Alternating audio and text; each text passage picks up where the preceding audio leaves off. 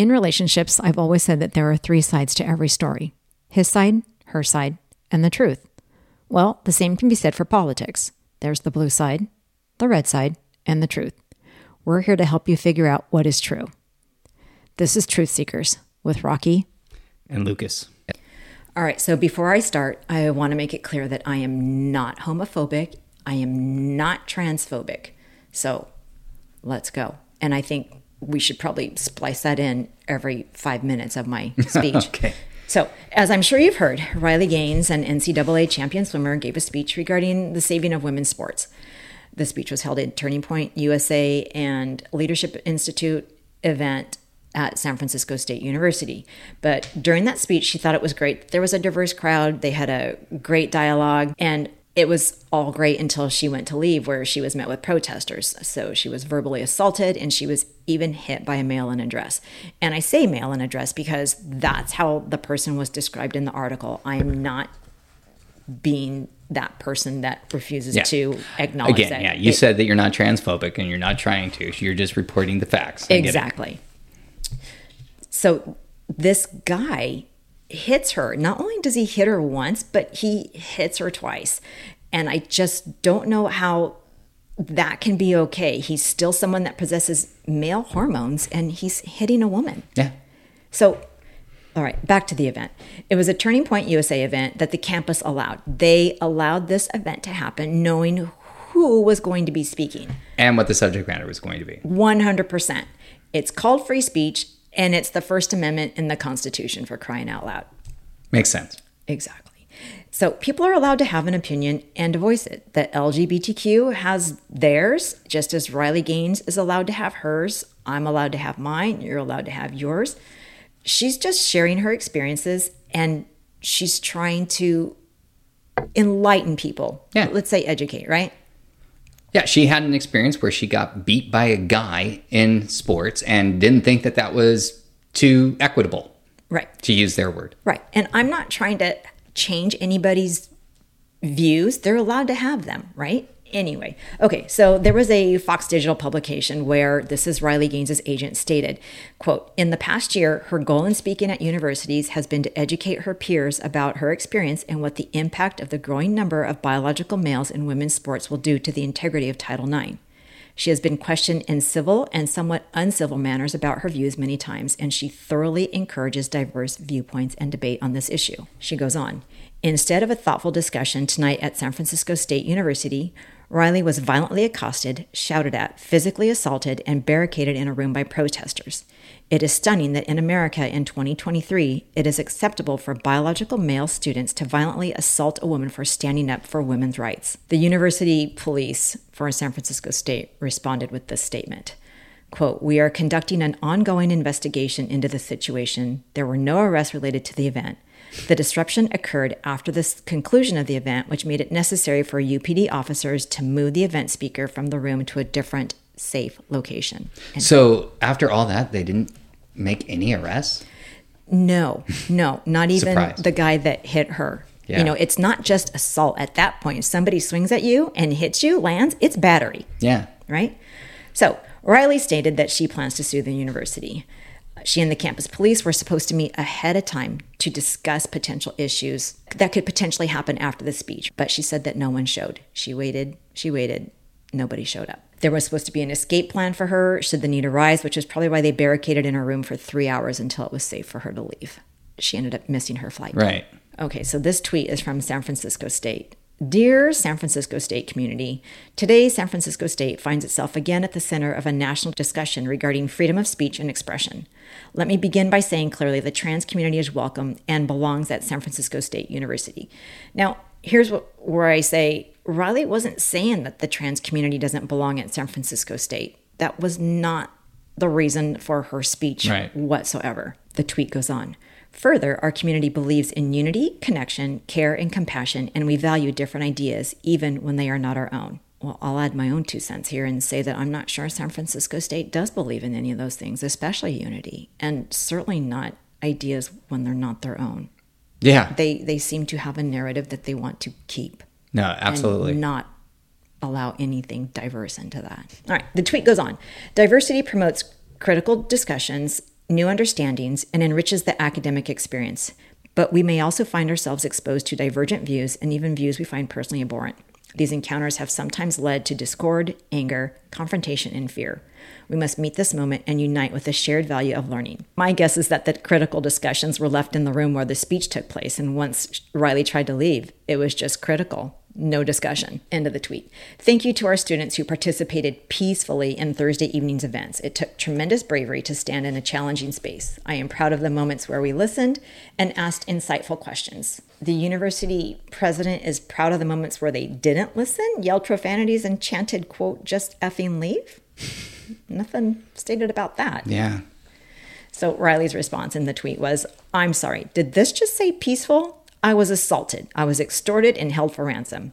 The protesters demanded I pay them I wanted to make it home safely. I missed my flight home because I was barricaded in a classroom. We must have different definitions of peaceful. You know, if this story happened in, like, say, 2010, I think that the reaction would be much different. Oh, I think for sure. I think that the world would go, "What the just happened?" And that was 13 years ago. And this thing that's been happening has been This movement. movement, yeah. I guess, if that's what you want to call it. What, a year? But increasingly in the last four Oh, or it's, five it's months. definitely gained some traction. It's it's moving on a uh, parabolic scale at this point for sure. Okay, so I've got a couple tweet responses that I just thought were kind of funny. So this one is from Sankrat Sanu, and if I butchered your name, I'm sorry, but I love your tweet.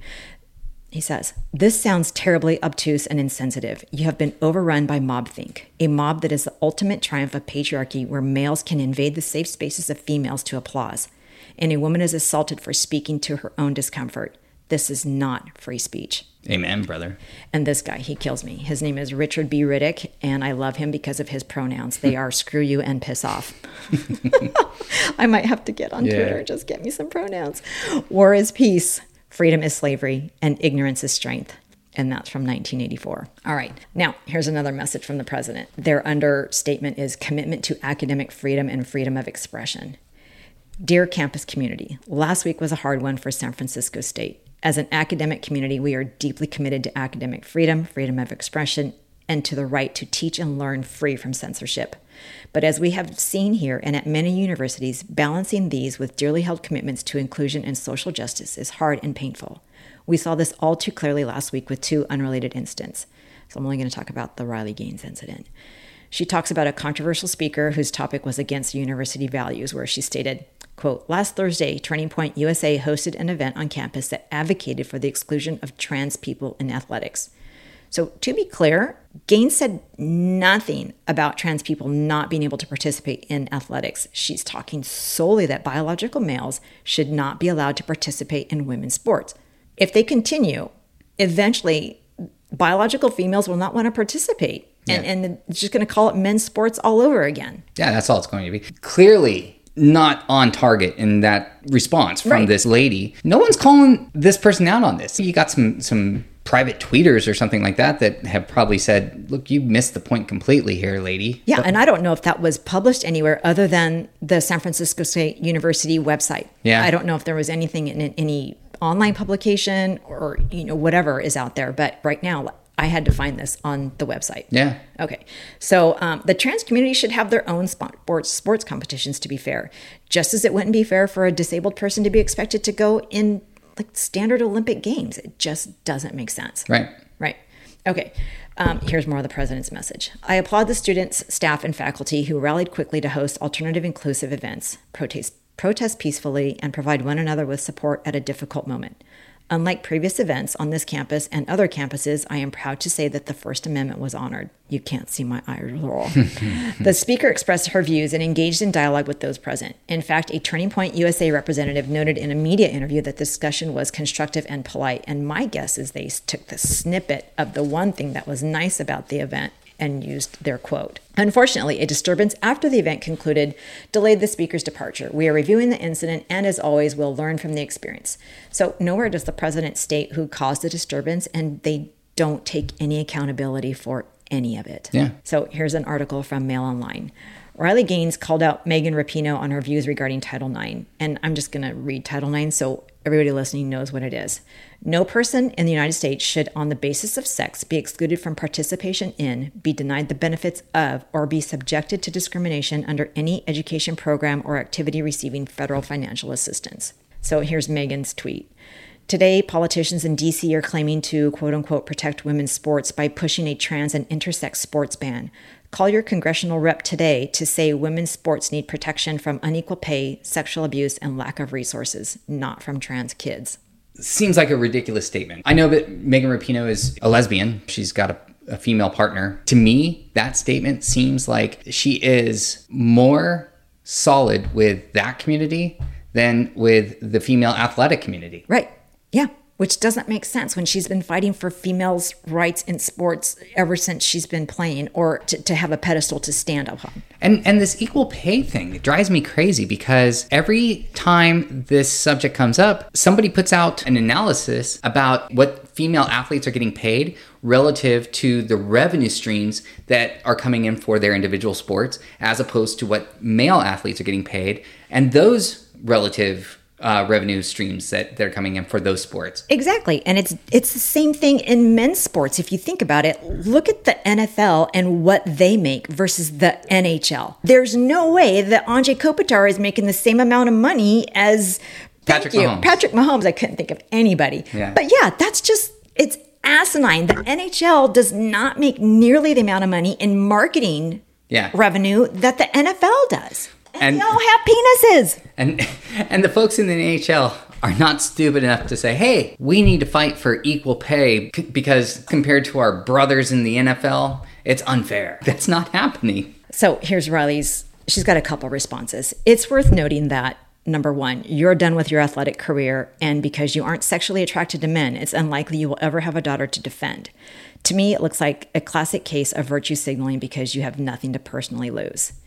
And then she goes on to tweet I can respect opinions that differ from my own, and everyone is entitled to think slash speak independently, but I can't help but think that Megan Rapinoe would genuinely shiv any male who tried to take her spot on the U.S. women's national team. So here's a quote from Rapinoe. This is in 2021. What we know is how successful women's sports have been in the face of discrimination, in the face of lack of investment in every level in comparison to men. And in 2019, she said this Men have run the world for all these years. Maybe they should just take a few hundred years off and we can just take it for a few hundred years and we'll see where we are. Well, Megan, if we continue to allow biological males to compete in women's sports, we're going to be right back to men ruling the world. So I'm not quite sure what she wants. She's kind of contradicting herself. Yeah.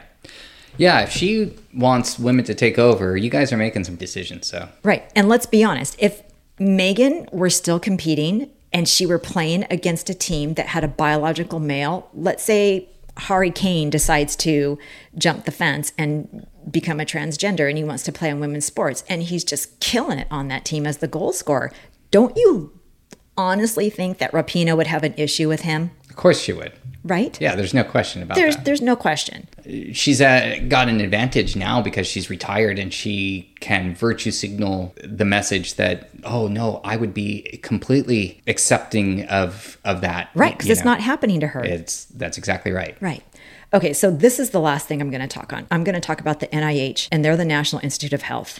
And this is from the National Library of Medicine. Elite athletic competitions have a separate male and female events due to men's physical advantages in strength, speed, and endurance, so that a protected female category with objective entry criteria is required.